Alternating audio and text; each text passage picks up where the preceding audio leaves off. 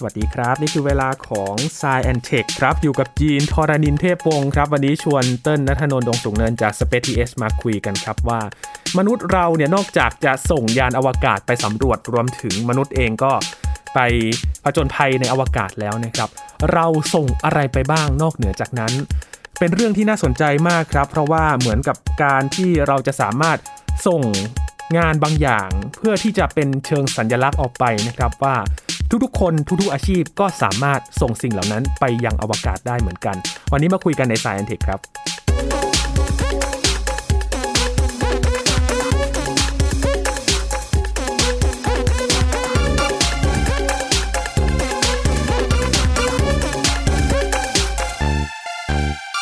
Silema Gemen. Oitenis poteste haerete. Eirenikos pros filos elelithamen filoi. Paz e felicidade a todos. 各位好嘛，祝各位平安健康快乐。 Adanish Lushulmu. Здравствуйте, приветствую вас. สวัสดีค่ะ สหายนายธรณีพลพวกเราในธรณีนี้ขอส่งมิตรจิตมาถึงท่านทุกคน تحياتنا للأصدقاء في النجوم يا ليت يجمعنا الزمان Salutări la toată lumea. こんにちは。お元気ですか 안녕하세요 Hello from the children of planet Earth. นี่เป็นส่วนหนึ่งครับที่มนุษย์ได้ส่งไปเหมือนกัน ออกเดินทางไปยังจักรวาลไกลโพ้นแล้วนะครับ นี่คือเสียงที่ถูกบันทึกไว้ในแผ่นเสียงทองคำหรือว่า Golden Record นะครับที่ไปพร้อมกับยาน Voyager นี่เป็นอีกหนึ่งตัวอย่างเท่านั้นครับคุณผู้ฟังที่มนุษย์พยายามจะส่งไป เขาส่งไปเพื่ออะไรกัน วันนี้มาคุยกับเติ้ลนัทนนท์ดวงสูงเนินบรรณาธิการบริหารจาก Space TH เนี่ยครับ สวัสดีครับเติ้ลครับ สวัสดีครับพี่ยีนมีภาษาไทยด้วยเนาะใช่แล้ว พี่ฟังออกสองสามภาษาครับจะสี่ภาษาภาษาอังกฤษอ่ามีภาษาญี่ปุ่น สวัสดีครับสบายดีไหมโอเคงกีเดสคาแล้วก็อันยองเซโยภาษาเกาหลีครับ นี่คือเสียงที่ส่งไปพร้อมกับยานโบยัเจอร์ใช่ครับ แผ่นเสียงทองคำหรือว่า Golden Record เนี่ยเป็นหนึ่งใน สิ่งที่ผูกติดไปกับยานอวกาศ Voyager ซึ่งเป็นยานอวกาศที่ถูกส่งออกไปณตอนนี้เนี่ยก็ยังเป็นยานอวกาศที่ออกเดินทางไปได้ไกลที่สุดอยู่นะครับอืมเขาเดินทางไปตั้งแต่ปี 1977 นะครับครับตอนนี้ก็เป็นเวลาเกือบ 50 ปีแล้วอืมเรียกได้ว่าตอนนี้เนี่ยตัวยานทั้งสองลำนะฮะ Voyager 1 และ 2 เนี่ยเขาเดินทางเข้าไปในช่องว่างระหว่างดวงดาว หรือว่า interstellar space เรียบร้อยแล้วนะครับแล้วก็ตัวทิศทางการโคจรของยานเนี่ยเขาจะไม่ได้โคจรรอบดวงอาทิตย์แล้ว แต่ว่าเขาจะเดินทางออกไปแล้วก็ไปโคจรรอบศูนย์กลางของดาราจักรทางช้างเผือก ซึ่งก็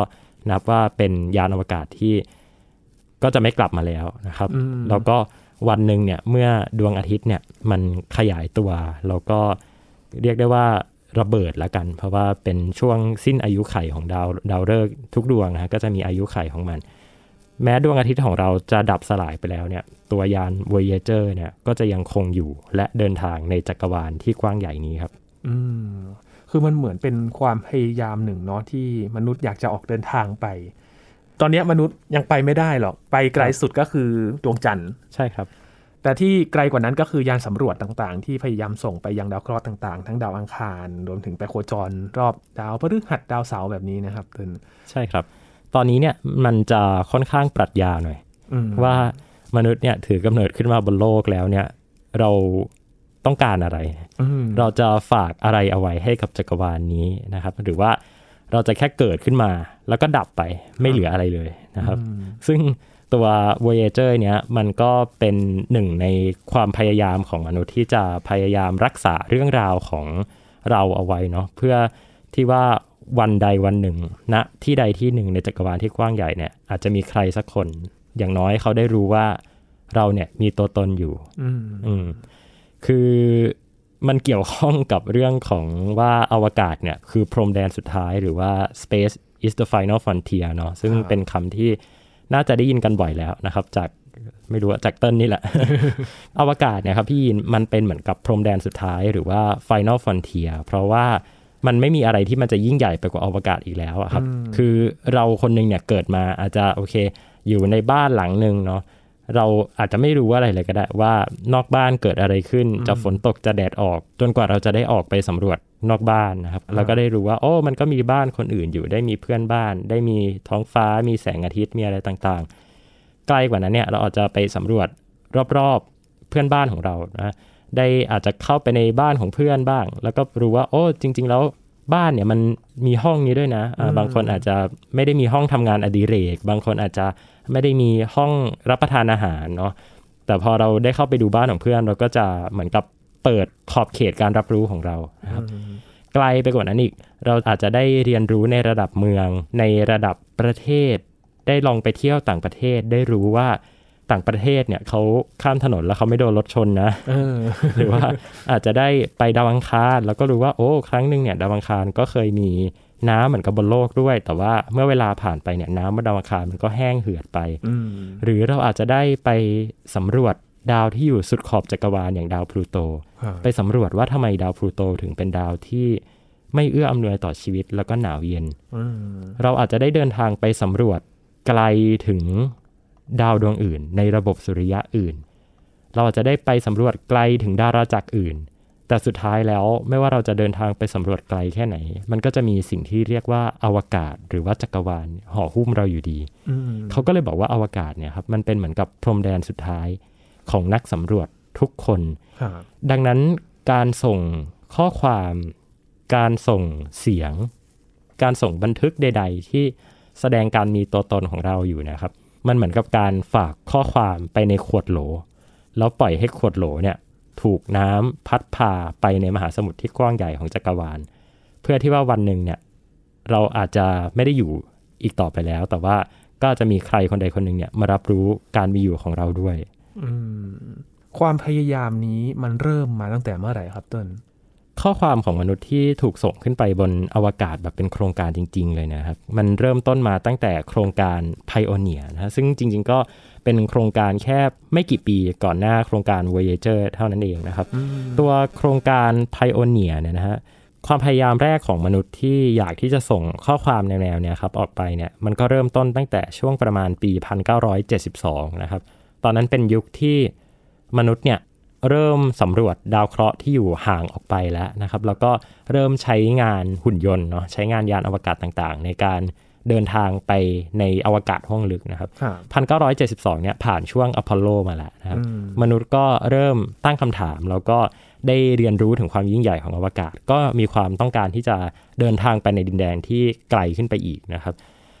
1972เนี่ยนักวิทยาศาสตร์ที่ชื่อว่าคาร์ลเซเกนนะครับก็ได้ออกแบบ ตัวแผ่นทองคำนะเป็นแผ่นสลักทองคำเนี่ยแล้วในนั้นเนี่ยก็จะมีรูปของมนุษย์อยู่นะมีรูปของมนุษย์นะครับ เป็นรูปร่างของชายหญิงนะครับ แล้วก็บกไม้บกมือครับทักทาย แต่ว่าก็ไม่ได้มีข้อความใด ๆนะฮะไม่ได้มีเรื่องราวใด ๆ อื่นไปมากมากกว่านั้นนะครับ แต่ว่าตัวภารกิจที่เป็นที่ถูกพูดถึงกันมากจริง ๆ เนี่ยน่าจะเป็นเรื่องของ Golden Record หรือว่าแผ่นเสียงทองคำในโครงการ Voyager นะครับ ซึ่งอันนี้นะเป็นสิ่งที่หลายคนพูดถึงคนพูดถึงเยอะมากนะครับ โครงการนี้ อันนี้เกิดขึ้นในปี 1977 นะครับ ตอนนั้นเนี่ยนาซาเขามีความพยายามที่จะส่งยานอวกาศ2ลำ เดินทางไปยังดินแดนที่เป็นสุดขอบของระบบสุริยะจักรวาลเนาะคาร์เซเกนคนเดิมนะครับ ก็ไปเสนอกับทางนาซาว่าเราน่าจะมีการทำคล้ายๆกับแผ่นทองคำนะในโครงการ Pioneer แต่ว่า ครั้งนี้เนี่ยจะมีการใส่ข้อมูลต่างๆ เข้าไปให้เยอะขึ้น แล้วก็พัฒนาเป็นแผ่นเสียงตัวหนึ่งนะเป็นแผ่นเสียงทองคำอันหนึ่งขึ้นมา ใส่เสียงต่างๆของมนุษย์โลกไปนะครับ เสียงที่เราได้ยินกันไปในช่วงของต้นรายการเนี่ยเป็นแค่ส่วนหนึ่งเท่านั้นนะครับ เป็นเสียงจากมนุษย์ แต่ว่าจริง ๆ แล้วเขาจะมีเสียงอื่นด้วยครับพี่ยิน เป็นเสียงของเพลงคลาสสิก เป็นเสียงของดนตรีของแต่ละชาติแต่ละภาษานะครับ มีเสียงของสัตว์ต่างๆครับ เสียงปลาวาน เสียงของนก เสียงของสิ่งมีชีวิตต่างๆ มากมาย แล้วก็มีรูปด้วยครับ เป็นรูปของการใช้ชีวิตโดยมนุษย์ครับ มนุษย์กินอย่างไร มนุษย์อยู่ร่วมกันอย่างไรนะครับ โดยที่คาร์เซเกนเองเนี่ยเขาตั้งใจเอาไว้ว่า ภาพที่ถูกส่งขึ้นไปเนี่ยเขาคัดเองกับมือนะฮะ แล้วก็บอกว่าเขาพยายามเลือกภาพที่ แสดงถึงความเป็นมนุษย์ แสดงถึงความถ้อยทีถ้อยอาศัย แล้วก็แสดงถึงความสุขนะครับ เขาจะไม่ใส่รูปของสงครามหรือว่าภัยพิบัติหรือว่าสิ่งที่เป็นเรื่องรายๆที่เกิดขึ้นในโลกของมนุษย์เนี่ยเข้าไปนะครับ เพราะเขาต้องการที่จะบันทึกช่วงเวลาดีๆ ของมนุษยชาติเอาไว้นะครับ สุดท้ายเนี่ยเขาก็เลือกที่จะเอาเสียงของคนในแต่ละภาษานะครับ ซึ่งในภาษาไทยของเราเนี่ยก็ได้ยินกันไปในช่วงต้นรายการแล้วนะครับ เขาก็จะบอกว่า สวัสดีค่ะ มิตรสหายในธรณีโพ้น พวกเราในธรณีนี้ขอส่งมิตรจิตมาถึงท่านทุกคนนะครับ สวัสดีค่ะ สหายในธรณีโพ้น พวกเราในธรณีนี้ขอส่งมิตรจิตมาถึงท่านทุกคน เสียงนี้เนี่ยเป็นเสียงของอาจารย์รุจิราแมนดิโอเนสนะครับ เป็นอาจารย์สอนภาษาไทยอยู่ที่มหาวิทยาลัยคอร์เนล ซึ่งก็เป็นที่เดียวกับที่คาร์ลเซแกนทำงานอยู่นะครับ ก็เดาๆได้ว่าคาร์ลเซแกนเนี่ยเขาก็น่าจะไปหาว่า เอ้ย ขออาจารย์สอนภาษาไทยคนนึงมาช่วยอัดเสียงหน่อยนะครับ อีกเสียงหนึ่งที่น่าสนใจก็คืออันท้ายสุดจะเป็นเสียงเด็กครับที่พูดภาษาอังกฤษนะครับ Hello from the children of planet Earth. Hello from the children of the planet Earth ก็คืออสวัสดีจากเสียงของเด็กๆ บนดาวเคราะห์โลกนะครับ เสียงนี้เนี่ยเป็นเสียงของลูกชายของคาร์ลเซเกนเองอ่าอ่าเอาลูกชายมา เอาลูกชายมาอัดเสียงนะครับถูกส่งขึ้นไปนะครับ ทั้งหมดทั้งมวลเนี่ยก็ถูกรวบรวมลงในแผ่นเสียงทองคำแล้วก็ส่งขึ้นไปในปี 1977 กับยาน Voyager ครับณปัจจุบันเนี่ยก็ยังคงเป็นสิ่งที่คงอยู่อะไม่รู้จะใช้คำว่ายังไง เป็นสิ่งที่คงอยู่ไม่ว่าเวลาจะผ่านไปนานแค่ไหน เพราะว่าเวลาเรา เก็บข้อมูลบนโลกนี้เนาะเราอาจจะใส่แผ่นเสียง อาจจะใส่แฟลชไดรฟ์หรือว่าอาจจะใส่อุปกรณ์อะไรต่างๆนะฮะอาจจะบันทึกลงในกระดาษ แต่ว่าสุดท้ายแล้ววันหนึ่งเนี่ยอุปกรณ์พวกเนี้ยมันก็จะต้องสูญหายไปหรือว่าอาจจะต้องเสื่อมสภาพไปตามกาลเวลา แต่ว่าพอเราส่งมันขึ้นไปอยู่ในอวกาศเนี่ยในยานอวกาศแล้วเนี่ยมันไม่มีความชื้น มันไม่มีแรงเสียดทาน มันไม่ได้มีอะไรที่จะไปทำให้ตัวแผ่นเสียงทองคำเนี่ยมันเสื่อมสภาพ ดังนั้นเนี่ยตัวแผ่นเสียงทองคำเนี่ยมันก็จะอยู่ของมันไปเรื่อยๆนะฮะนับพันปีหมื่นปีล้านปีร้อยล้านปีมันก็จะคงอยู่ของมันอย่างนั้น มันเหมือนกระดาษที่มันอยู่ในขวดโหลเนาะใช่ครับถ้าเราไม่ได้เปิดออกหรือว่าแบบเปิดฝามันมันก็ยังอยู่ในนั้น ใช่ครับ มันก็เลยเป็นบันทึกที่โด่งดังที่สุดที่ใช่เดินทางครับไปสู่อวกาศอันไกลโพ้นในขณะนี้ ใช่ครับ หลังจากนั้นยังมีบันทึกอะไรที่มนุษย์เขาพยายามส่งไปบ้างครับเติ้ล ต้องบอกว่าแผ่นเสียงทองคำหรือว่า Golden Record เนี่ย เป็นไอดอลของ เป็นไอดอลของโครงการอวกาศแนวๆนี้นะครับ คือหลังจากยุคของการสำรวจอวกาศที่มีราคาแพงมากๆ ในช่วงแรก ๆ แล้วเนี่ย คือหลังจากนั้นเนี่ยพอคนเข้าถึงอวกาศได้มากขึ้นเนี่ย ความคิดสร้างสรรค์ในการทำโครงการต่างๆเนี่ยมันก็มีเยอะขึ้นนะครับ อย่างเช่นในโครงการกระสวยอวกาศเนี่ยที่จากเดิมแล้วเนี่ย การขึ้นสู่อวกาศเนี่ยขึ้นได้ทีละ 2 คน 3 คนใช่ไหมครับครับ ตอนนี้เนี่ยกระสวยอวกาศมีขนาดใหญ่มาก แล้วก็ขึ้นไปได้ 7 คนเนี่ยในช่วงประมาณปี 1980 กว่าๆเนี่ยเราก็จะได้เห็นภารกิจที่แสดงถึงความเป็นมนุษย์เนี่ยมากขึ้นเยอะเลยนะครับ มีการส่งงานศิลปะขึ้นไป มีการฉลองคริสต์มาสในอวกาศ มีส่งต้นคริสต์มาสส่งอะไรขึ้นไป ส่งธงชาติของประเทศต่างๆเนาะขึ้นไปโคจรรอบโลกครับ แต่สิ่งหนึ่งที่ต้นว่าสำคัญมากๆเลยเนี่ยก็คือตอนนั้นเนี่ยมนุษย์ได้เริ่มเห็นความเชื่อมโยงระหว่างศิลปะ ความเป็นมนุษย์ แล้วก็การสำรวจอวกาศ มันทำให้มนุษย์เนี่ยคิดโจทย์การสำรวจอวกาศที่ไม่ใช่แค่ไปให้ไกล หรือว่าไม่ใช่แค่ใช้วิศวกรรมสุดล้ำหน้านะฮะแต่ว่าเป็นการใช้ปรัชญาเป็นการใช้จิตวิญญาณของมนุษย์เนี่ย ในการสื่อสารข้อความอะไรบางอย่าง ลงมาจากอวกาศครับเพื่อที่จะบอกว่าจริง ๆ แล้วเนี่ยมนุษย์เราเนี่ยก็เป็นแค่สิ่งมีชีวิตเล็ก ๆ ในจักรวาลที่กว้างใหญ่นะครับอืมตัวโครงการแนว ๆ นี้เนี่ยมันก็สืบเนื่องมาเรื่อยๆนะครับ โดยเฉพาะในยุคที่เรามีสถานีอวกาศนานาชาติตั้งแต่ปี 1998 เป็นต้นมาเนี่ยก็ได้มีการส่งงานศิลปะส่งแนวคิดต่างๆเนี่ยขึ้นไปอยู่บนอวกาศเยอะมากครับนะครับ แล้วก็มาถึงในยุคที่การสำรวจอวกาศโดยเอกชนเนี่ยเป็นที่นิยมนะครับ ตัวต้นเองเนี่ยก็เคยได้รับโอกาสนะฮะในการที่จะทำภารกิจการสำรวจอวกาศที่เป็นเชิงปรัชญาเนี่ยเหมือนกันนะครับ ตอนนั้นเนี่ยคือเราก็เอาเพลงความฝันกับจักรวาลของ Body Slam เนี่ยนะฮะบันทึกลงใน DNA DNA ใช่ DNA เนี่ยครับปกติแล้วเนี่ยมันจะเก็บข้อมูลของสิ่งมีชีวิตเนาะแต่ว่า เราดัดแปลง DNA ให้มันสามารถเก็บข้อมูลที่เป็นข้อมูลดิจิตอลได้ เราก็เลยสามารถที่จะเอาเพลงหรือว่าเอาข้อมูลเนี่ยที่ปกติแล้วอาจจะเก็บด้วยระบบคอมพิวเตอร์เนี่ยเข้าไปเก็บใน DNA ได้แทนนะครับ ส่งขึ้นไปอยู่บนอวกาศเนี่ยเป็นระยะเวลาสั้นๆนะครับ ประมาณ 1-5 นาทีเนี่ยแล้วก็ตกกลับลงมาบนโลกนะครับ อาจจะเป็นแค่ก้าวเล็กๆเนาะคืออาจจะเปรียบเทียบกับโครงการ Golden Record ไม่ได้ แต่ต้นว่ามันก็เป็น ก้าวเล็กๆก้าวหนึ่งนะที่บอกว่าคนคนหนึ่งเนี่ยนะเกิดขึ้นมาบนโลกใบนี้เนี่ยไม่ได้ทำงานหน่วยงานอวกาศได้ซ้ำไม่ได้ทำงานกับนาซาไม่ได้เป็นนักวิทยาศาสตร์ที่อาจจะยิ่งใหญ่เหมือนคาร์ลเซเกนได้ซ้ำแต่ก็สามารถส่งข้อความไปยังอวกาศได้นะครับ โดยความคิดสร้างสารรค์ของตัวเอง โดยการที่เราอยากจะสื่อสารข้อความของตัวเองนะครับ ซึ่งต้นว่าทุกวันนี้ก็โชคดีมาก ๆ ที่ข้อความของหลาย ๆ คน หรือว่าเสียงของคนหลาย ๆ คนเนี่ย อาจจะถูกส่งขึ้นไปอยู่บนดวงจันทร์หรือว่าดาวอังคารแล้วด้วยซ้ำกับโครงการอวกาศต่างๆ ที่ ตอนนี้เนี่ยเวลานาซาเขาจะส่งยานอวกาศเนี่ยเขาก็จะมีของเล่นมาให้เราตลอดว่า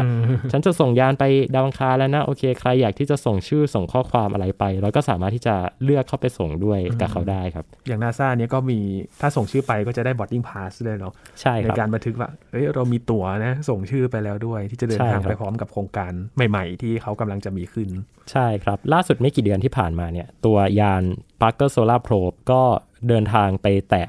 พื้นผิวภายนอกของดวงอาทิตย์นะครับ แล้วก็ตอนปี 2018 ช่วงที่ปล่อยยานไปเนี่ย ก็มีคนไทยหลายคนที่ได้ส่งชื่อไปกับยานนี้ด้วย ก็ตอนนี้ชื่อของทุกคนเดินทางไปถึงดวงอาทิตย์เรียบร้อยแล้วครับจากจุดที่ร้อนที่สุดที่เราคาดว่าจะไปไม่ถึงนะครับฝากชื่อไปไว้ก่อน ใช่ครับ ถ้าย้อนไปในอดีตครับเติ้ลมันมีการส่งสิ่งของต่างๆ อะไรบ้างที่มันรู้สึกว่ามีคุณค่าทางจิตใจมากๆเลย ต้องย้อนกลับไปในช่วงอพอลโลนะฮะ คือก่อนหน้าโครงการ Voyager แล้วล่ะ แต่ว่าตัวการส่งข้อความเนี่ยอาจจะวิธีคิดเขาจะแตกต่างกันนิดนึง คือสิ่งที่ส่งขึ้นไปในโครงการอพอลโลเนี่ยจะเน้นไปที่ตัวเรื่องราวของมนุษย์โลกในแง่ที่ว่าอยากที่จะสื่อสารกับมนุษย์ด้วยกันเองนะฮะอาจจะไม่ได้ถึงขั้นที่ว่าสื่อสารไปเพื่อที่ว่าวันหนึ่งจะมีใครมาค้นพบอะไรขนาดนั้น ที่ต้นคัดเลือกมาเนี่ยมันจะมีประมาณ 3-4 เรื่องราวของวัตถุที่น่าสนใจมากๆนะครับ อย่างแรกเลยก็คือ อนุสรณ์สถาน Fallen Astronaut หรือว่านักบินอวกาศผู้ร่วงโรย อันนี้ต้นแปลเอง เป็นตุ๊กตารูปนักบินอวกาศนะเป็นตุ๊กตาเหล็ก ขนาดไม่ใหญ่มากครับ ขนาดประมาณวางบนฝ่ามือได้นะครับ นักบินอวกาศในโครงการอพอลโลเนี่ยเขาเอาตัวตุ๊กตาตัวนี้เนี่ยไปวางเอาไว้บนพื้นผิวของดวงจันทร์ พร้อมกับแผ่นกระดาษที่สลักชื่อของนักบินอวกาศที่เสียชีวิตในโครงการการสำรวจอวกาศต่างๆเนี่ย โดยที่ไม่แบ่งแยกว่าจะมาจากโซเวียต หรือว่าจะมาจากสหรัฐอเมริกานะครับ คือทุกคนเป็นนักสำรวจอวกาศเหมือนกันเป็นครอบครัวเดียวกัน ก็ได้เอาตัวแผ่นป้ายพร้อมกับตุ๊กตาตอนนั้นนะครับ ไปวางอยู่บนพื้นผิวของดวงจันทร์ ซึ่งทุกวันนี้ก็ยังคงอยู่นะครับ เพราะว่าดวงจันทร์เองก็ไม่ได้มีลมหรือว่าไม่ได้มีฝน ไม่ได้มีการกัดเซาะต่างๆ ที่จะทำให้วัตถุพวกนั้นเนี่ยมันหายไปไหนนะครับ อีกตัวหนึ่งที่น่าสนใจมากๆก็คือ เท่ากระดูกของคุณไคลทอมบอร์ผู้ค้นพบดาวพลูโตอันนี้เนี่ยจะแปลกใหม่นิดนึงนะครับแปลกใหม่เพราะว่าเขาเรียกว่าเป็นการลอยอังคารที่ไกลที่สุด เท่าที่เคยมีมา คือลอยอังคารเนี่ยลอยไปเลยนะออกนอกระบบสุริยะเราไปเลย ก็ ตอนปี 2016 เนี่ยนะฮะนาซาเขาได้ส่งยานอวกาศที่ชื่อว่า New Horizon ไปสำรวจดาวพลูโต ซึ่งตัวยานเนี่ยใช้เวลาเดินทางนับ 10 ปีนะฮะ แล้วก็มาเดินทางไปถึงดาวพลูโตเนี่ยในช่วงประมาณปี 2015 นะครับ พอยานไปถึงดาวพลูโตนี้เนี่ย ก็ได้มีการพูดถึงตัวชิ้นงานงานศิลปะต่างๆ แล้วก็เรื่องราวที่ฝากเอาไว้กับตัวยานนะครับ ก็หนึ่งในนั้นก็คือเท่ากระดูกของคุณไคทัมบอผู้ค้นพบดาวพลูโตนะครับ ซึ่งใช้เวลานับร้อยปีนะ ตั้งแต่วันที่เขาเสียชีวิตเนี่ย มาจนถึงวันที่เขาได้เดินทางไปถึงดาวพลูโตจริงๆ แม้ว่าตัวเขาหรือว่าจิตวิญญาณของเขาเนี่ยจะไม่ได้อยู่บนโลกใบนี้แล้ว แต่ว่านับว่าเป็นหนึ่งในการให้ความเคารพนะฮะ เป็นการให้ความเคารพ แล้วก็เป็นการสร้างแรงบันดาลใจในการค้นพบอะไรใหม่ ๆ นะครับ วันหนึ่งเนี่ย ถ้าเราค้นพบดาวหาง เราค้นพบเรื่องราวอะไรต่างๆ ในจักรวาลเนี่ย ไม่แน่ว่าวันหนึ่งเนี่ยอาจจะมีใครที่จำเราได้ แล้วก็ทำงานศิลปะหรือว่าส่งเรื่องราวส่งสิ่งของ หรือแม้กระทั่งส่งเลือดเนื้อเชื้อไขของเราเนี่ยไปที่ดาวดวงนั้นจริง ๆ ด้วยอ่าอ่านะครับอีกอันนึงเนี่ยเป็นเหตุการณ์ก่อนหน้านั้นนิดนึง แต่ว่าอืมไม่ได้ไปไกลเท่าต้นก็เลยเอาไว้ลำดับที่ 3 ก็คือ เถ้ากระดูกของคุณยูจีนชูเมเกอร์คุณยูจีนชูเมเกอร์เนี่ยเป็นนักดาราศาสตร์คนหนึ่งนะครับที่เก่งมากๆ แล้วก็ มีความหลงใหลในดวงดาวต่างๆนะครับหลงใหลในดวงจันทร์แล้วก็หลงใหลในดาวหางดวงต่างๆ คุณยูจีนชูเมเกอร์เนี่ยนะครับเป็นเทรนเนอร์ให้กับนักบินอวกาศสำคัญหลายๆ คนในโครงการอพอลโลรวมถึงนีลอาร์มสตรองด้วย มันมาจากการที่ว่าคุณยูจีนชูเมเกอร์เนี่ยตอนแรกเขาจะได้ขึ้นไปดวงจันทร์ด้วยตัวเอง แต่เขาติดปัญหาด้านสุขภาพนะฮะก็เลย ต้องให้นักบินอวกาศคนอื่นขึ้นไปแทน เขาก็เลยเป็นอาจารย์แทน เป็นเทรนเนอร์ให้กับนักบินอวกาศรุ่นน้องแทน แล้วก็คุณยูจีนชูเมเกอร์เนี่ยเขาเสียชีวิตจากอุบัติเหตุ ในช่วงที่เขาเดินทางไปถ่ายภาพดาวหรือว่าทำงานดาราศาสตร์ที่ประเทศออสเตรเลียนะฮะ ตอนนั้นเนี่ยเขาขับรถอยู่บนทางหลวง แล้วก็บังเอิญว่ามีรถขับสวนเข้ามานะครับ ด้วยความที่เขาเป็นคนสหรัฐเนาะทิศทางการขับรถเนี่ยเขาก็จะขับอยู่อีกด้านหนึ่งของถนนทำให้ตอนที่เขาหักหลบเนี่ยเขาดันหักลงข้างทาง พอเขาหักลงข้างทางเนี่ยก็เลยเกิดอุบัติเหตุแล้วก็เสียชีวิตนะครับ ด้วยความรักด้วยความเคารพจากลูกศิษย์ของเขาหลาย ๆ คนเนี่ยตอนที่นาซาทำยานอวกาศที่ชื่อว่า Luna Prospector เนี่ยนะฮะขึ้นไปสำรวจดวงจันทร์ในปี 1997 เนี่ย เท่ากระดูกของคุณยูจีนชูเมเกอร์เนี่ยก็ถูกส่งขึ้นไปพร้อมกับยานอวกาศลำนั้นด้วย แล้วก็ตอนเนี้ยเท่ากระดูกเขาก็อยู่บนดวงจันทร์เช่นเดียวกับอนุสรณ์สถาน Fallen Astronaut ด้วยนะครับ เป็นเขาเรียกว่าเป็นการเป็นหลุมศพในอวกาศซึ่งจริงๆก็ไม่ใช่หลุมศพเนาะแต่ภาษาอังกฤษเขาจะใช้คำว่าเป็น graveyard ละกันนะครับเป็น graveyard ในอวกาศเพียงที่แรกที่เดียว ที่อยู่นอกเหนือจากบนโลกเนาะเพราะว่าเท่ากระดูกของคุณไคทอมบอร์เนี่ยก็ไม่ได้ไปอยู่บนดาวพลูโต แต่ว่าใช้การบินโฉบดาวพลูโตแทน แต่คุณยูจีนชูเมเกอร์เนี่ยจะนับว่าสุสานของเขาเนี่ยเป็นสุสานแห่งเดียวที่ตั้งอยู่บนดวงจันทร์ก็ว่าได้ อืมคืองานพวกเนี้ยครับพี่มันไม่ได้มีความเป็นวิทยาศาสตร์อะไรหรอก มันไม่ได้เป็นงานวิจัยที่บอกว่า โอ้ยจะต้องมีการตีพิมพ์ paper จะต้องเป็นการค้นพบอะไรที่มันเป็นงานทางวิทยาศาสตร์ แต่ว่า ต้นรู้สึกว่ามันคือการค้นพบอะไรบางอย่างในตัวของเราอะมันคือการเอาความเป็นมนุษย์อะมาใส่เข้ากับการสำรวจอวกาศ เป็นสิ่งที่สิ่งมีชีวิตอื่น ๆ อาจจะไม่มีเท่ามนุษย์ก็ได้ ใช่ครับ มันก็เลยทำให้เรารู้สึกว่าเออมันมีความรู้สึกผูกพันหรือว่าสิ่งที่อย่างไปดวงจันทร์เนี่ยมันเชื่อมเรื่องราวชีวิตของเขาทำให้รู้ประวัติชีวิตของเขาด้วย ใช่ครับ ข้อความต่างๆที่เกิดขึ้นเนี่ยสุดท้ายแล้วเนี่ยต้นว่ามันไปในทิศทางเดียวกันหมด คือมัน ก็ไม่มีภารกิจไหนอะนะที่ส่งคำว่าแบบสงคราม ส่งคำว่าแบบอ่าเออเรามายิงกันเถอะอะไรอย่างเงี้ยในขึ้นไปในอวกาศ แต่ว่าสุดท้ายแล้วทุกข้อความเนี่ยต้นว่ามันมันพูดไปในทางเดียวกันก็คือ เราเนี่ยเป็นแค่สิ่งมีชีวิตเล็ก ๆ ในจักรวาลที่กว้างใหญ่ เราจะทำอย่างไรให้การสำรวจอวกาศเนี่ยซึ่งมันเป็นโจทย์ยากโจทย์สุดท้าทายของมนุษย์เนี่ยมันกลายเป็นเครื่องมือที่จะทำให้เราเข้าใจตัวเราเอง แล้วก็สามารถที่จะดูแลเพื่อนมนุษย์บนโลกที่อยู่ร่วมกับเราเนี่ย ให้มีความสุขมากที่สุดครับครับ จากสิ่งที่เราอาจจะไม่สามารถทำได้ อาจจะทำได้เฉพาะกลุ่มอย่างการส่งแผ่น Golden Record ไปที่อาจจะต้องเป็นทีมวิจัยไป มาสู่ปัจจุบันที่ตอนนี้กลายเป็นว่าใครๆก็สามารถส่งไปได้แล้วต้นใช่ครับ เมื่อก่อนเนี่ยครับพี่ยินการคุยการพูดคุยการสื่อสาร การตีพิมพ์หนังสือ การเผยแพร่แนวคิดของตัวเอง มันยากอืม เพราะว่าคนธรรมดาทั่วไปเนี่ยมันยากที่จะเข้าถึงทรัพยากรนะครับ แต่ทุกวันเนี้ยเรามีโซเชียลมีเดียเราอยากเป็น creator เนาะอยากเป็นยูทูบเบอร์นะเด็กๆ สมัยนี้อยากเป็นยูทูบเบอร์กันเราแค่มีความสามารถ แล้วก็เราก็ทำสื่อในรูปแบบของเราครับถ้าเราเป็นตัวเอง แล้วมีคนอื่นชอบเรา หรือว่าข้อความของเราเนี่ยมันมีคุณค่ากับคนอื่นเนี่ยมันก็ไม่ยากที่ข้อความเหล่านั้นเนี่ยจะถูกเผยแพร่ออกไป ไกลโหไกลมากๆนะครับ มี follower มีคนกดไลค์กดแชร์กันเยอะมากมายมหาศาล ทุกวันนี้การเข้าถึงทรัพยากรมันง่ายขึ้น การสำรวจอวกาศก็เหมือนกันครับ เมื่อก่อนการสำรวจอวกาศมันมีราคาแพงมาก แต่ทุกวันนี้พอมันมีราคาถูกลง มันมีอินเทอร์เน็ตที่ช่วยให้เราสามารถแชร์แนวคิด แชร์ข้อความอะไรต่างๆ ได้อย่างอิสระเนี่ยก็ทำให้ข้อความที่ถูกส่งขึ้นไปบนอวกาศเนี่ยมันมีความหลากหลายมากขึ้นครับ พอมันมีความหลากหลายมากขึ้นเนี่ย มันก็ยิ่งเป็นตัวที่สร้างแรงบันดาลใจให้กับคนอื่นๆเนาะว่า อุ้ยคนคนนี้เขาก็สามารถส่งข้อความขึ้นไปบนอวกาศได้ ส่งงานศิลปะ ส่งแนวคิดของตัวเองขึ้นไปบนอวกาศได้ เราก็อยากทำได้เหมือนกันนะครับ ก็ต้นเชื่อว่าไม่ยากมากนะฮะในยุคปัจจุบัน ถ้าเราหาข้อมูล ถ้าเรามีการติดตามข่าวสารหรือว่าเรามีความตั้งใจที่จะบอกเล่าเรื่องราวอวกาศในรูปแบบของเราเนี่ย มันก็มีโครงการแนวๆเนี้ยครับอยู่เยอะเต็มไปหมดเลยนะครับ แล้วก็อย่างโครงการล่าสุดที่เกิดขึ้นเนี่ยเป็นโครงการที่ชื่อว่า Humans นะครับ ตัวนี้เนี่ยเขาทำโดยนักวิจัยที่อยู่ที่ MIT Media Lab เขาบันทึกเอาเสียงพูดนะครับ คล้ายๆกับ Golden Record ที่เราฟังกันไปเมื่อช่วงต้นรายการ ว่าเราต้องการที่จะบอกเล่าเรื่องราวอันใดนะครับ ต้องการที่จะเล่าว่าอวกาศของเราคืออะไรเนี่ยส่งขึ้นไปโคจรอยู่บนสถานีอวกาศนานาชาติ ด้วยการบันทึกลงในแผ่นเสียงที่เป็นเทคโนโลยีนาโนเนี่ย เราก็สามารถทำได้นะครับ ล่าสุดตัวโครงการนี้เพิ่งเพิ่งปิดไปนะแต่ว่าก็ได้เสียงหลายพันหลายหมื่นเสียงนะครับ ถูกส่งขึ้นไปโคจรรอบโลกนะครับ อาจจะไม่ได้ไปไกลเหมือนกับยาน Voyager แต่ว่าต้นว่ามันก็มีความหมายเหมือนกันว่าสุดท้ายแล้วเนี่ยการขึ้นไปอยู่บนอวกาศเนี่ยมันมันเหมือนเป็นการสะท้อนภาพของมนุษย์ลงมาที่โลกนะครับ อย่างที่บอกไปว่าอวกาศมันคือพรมแดนสุดท้ายละมันคงไม่มีจุดไหนที่จะยิ่งใหญ่ไปมากกว่านี้อีกละ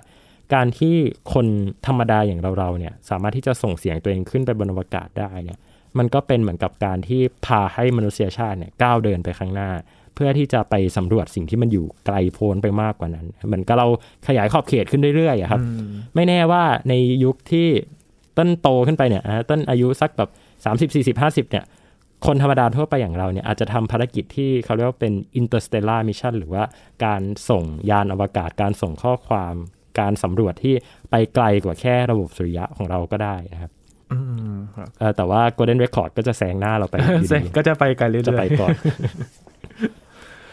คือสิ่งที่มนุษย์ส่งไปเนี่ย มันถ้าเทียบกับความพยายามที่มนุษย์เองอยากจะไปอวกาศด้วยครับเติ้ลมันถือว่าเราเหมือนไปวางหมุดหมายไว้ก่อนหน้านี้ไหม เหมือนว่าเราล่วงหน้าไปแล้ว มันเหมือนความฝันหนึ่งว่า สักวันหนึ่งเราเราก็จะไปอวกาศด้วยเหมือนกัน ใช่ครับ ในวงการอวกาศเนี่ยครับเขาจะมีคำพูดหนึ่งที่เป็นภาษาลาตินนะครับที่ทุกคนจะใช้เป็นคำทักทายกันเลย ใช้เป็นลงท้ายอีเมลด้วยนะครับ หลายคนที่ต้นคุยด้วยเนี่ยจาก MIT จากอะไรเนี่ย เขาใช้คำลงท้ายอีเมลเป็นคำนี้เหมือนกันต้นก็ใช้ เป็นคำภาษาลาตินครับ บอกว่า ad astra per aspera นะครับคำนี้เนี่ยมันแปลว่า ฝ่าความยากลำบากไปสู่ดวงดาวนะครับอ่า ad astra ก็คือก็คือสู่ดวงดาวนั่นแหละครับ หรือจะแปลได้อย่างหนึ่งก็ได้ บอกว่า เพราะความยากลำบากนี่แหละ ที่จะพาเราไปถึงดวงดาวนะครับ สามารถตีความได้สองความหมาย ซึ่งมันหมายความว่าการที่มนุษย์เริ่มต้นสำรวจอวกาศเนี่ย คือมนุษย์รู้แหละว่ามันไม่ใช่เรื่องง่ายอะ่ะ เหมือนกับที่ประธานาธิบดีจอห์นเอฟเคนเนดีเคยพูดเอาไว้นะครับว่าที่เราไปสำรวจดวงจันทร์ไปสำรวจอวกาศเนี่ย ไม่ใช่เพราะว่ามันง่ายนะแต่ว่าเพราะมันยาก แต่เราจะทำยังไงให้ความยากความท้าทายนั้นนะมันเกิดประโยชน์กับตัวเรามากที่สุดนะครับ อันนี้เป็นสิ่งที่คนในวงการอวกาศ หรือว่าคนในวงการการสำรวจอวกาศเนี่ยเขาพูดถึงแล้วเขาเป็นคติประจำใจทุกคนเอาไว้ ซึ่งต้นมองว่ามันมันไม่ใช่แค่เรื่องราวของคนในวงการอวกาศด้วยแหละมันเป็นเรื่องราวของมนุษย์ทุกคนเลยแหละว่าเออจริง ๆ แล้วมนุษย์เราเนี่ย ผ่านเรื่องราวต่างๆ มาเยอะแยะมากมายในประวัติศาสตร์ ไม่ว่าจะเป็นการฆ่าล้างเผ่าพันธุ์ สงครามโรค ภัยไข้เจ็บโรคระบาดต่างๆ ที่มันเกิดขึ้นเนี่ยสุดท้ายแล้วมันมันเป็นสิ่งที่ต้องเกิดนะฮะคือต้นไม่ได้ต้องการที่จะบอกว่ามันเป็นสิ่งที่ดีนะ แต่ว่าสุดท้ายแล้วถ้าเราต้องการที่จะใช้ชีวิตร่วมกันได้ดีขึ้นในอนาคตเนี่ย ความเจ็บปวด ความสูญเสียมันเป็นสิ่งหนึ่งที่มนุษย์ต้องเผชิญและ สิ่งเดียวที่เราทำได้ก็คือการใช้ชีวิตในวันพรุ่งนี้ให้มันดีขึ้นนะฮะนี่ก็เป็นเรื่องที่มาพร้อมกับปรัชญาเนาะคือวันนี้เนี่ยอาจจะไม่ได้เชิงวิทยาศาสตร์จ๋าแต่ว่ามันมีคุณค่าทางจิตใจทำให้เราได้ฉกคิดอะไรบางอย่างด้วย จากการที่มนุษย์เนี่ยพยายามจะส่งอะไรบางอย่างไปสู่อวกาศนะครับ ถ้าใครอยากจะมีส่วนร่วมในการส่งเนาะนาซาเนี่ยมีบ่อยมากเลยเนาะใช่ครับ ต้องติดตามข่าวสารกัน ถ้ามี โปรเจกต์ไหนที่นาซาจะให้ส่งชื่อไปเดี๋ยวเรามาบอกกันนะครับ ว่าได้ครับจะมีโครงการไหนบ้างนะครับ วันนี้ขอบคุณเติ้ลมาก ๆครับขอบคุณครับ นี่คือ s ายแอนเทคนะครับ คุณผู้ฟังติดตามรายการก็ได้ที่ www.thaipbspodcast.com นะครับรวมถึงพอดแคสต์ช่องทางต่าง ๆ ที่คุณกำลังรับฟังเราอยู่ครับอัปเดตเรื่องวิทยาศาสตร์เทคโนโลยี และนวัตกรรมกับเราได้ที่นี่ทุกที่ทุกเวลากับไทย PBS Podcast นะครับช่วงนี้ยีนทรณินเทพวงศ์พร้อมกับเติ้ลนัทนนท์ดวงสูงเนินจาก Space TH ลาไปก่อนครับ สวัสดีครับ you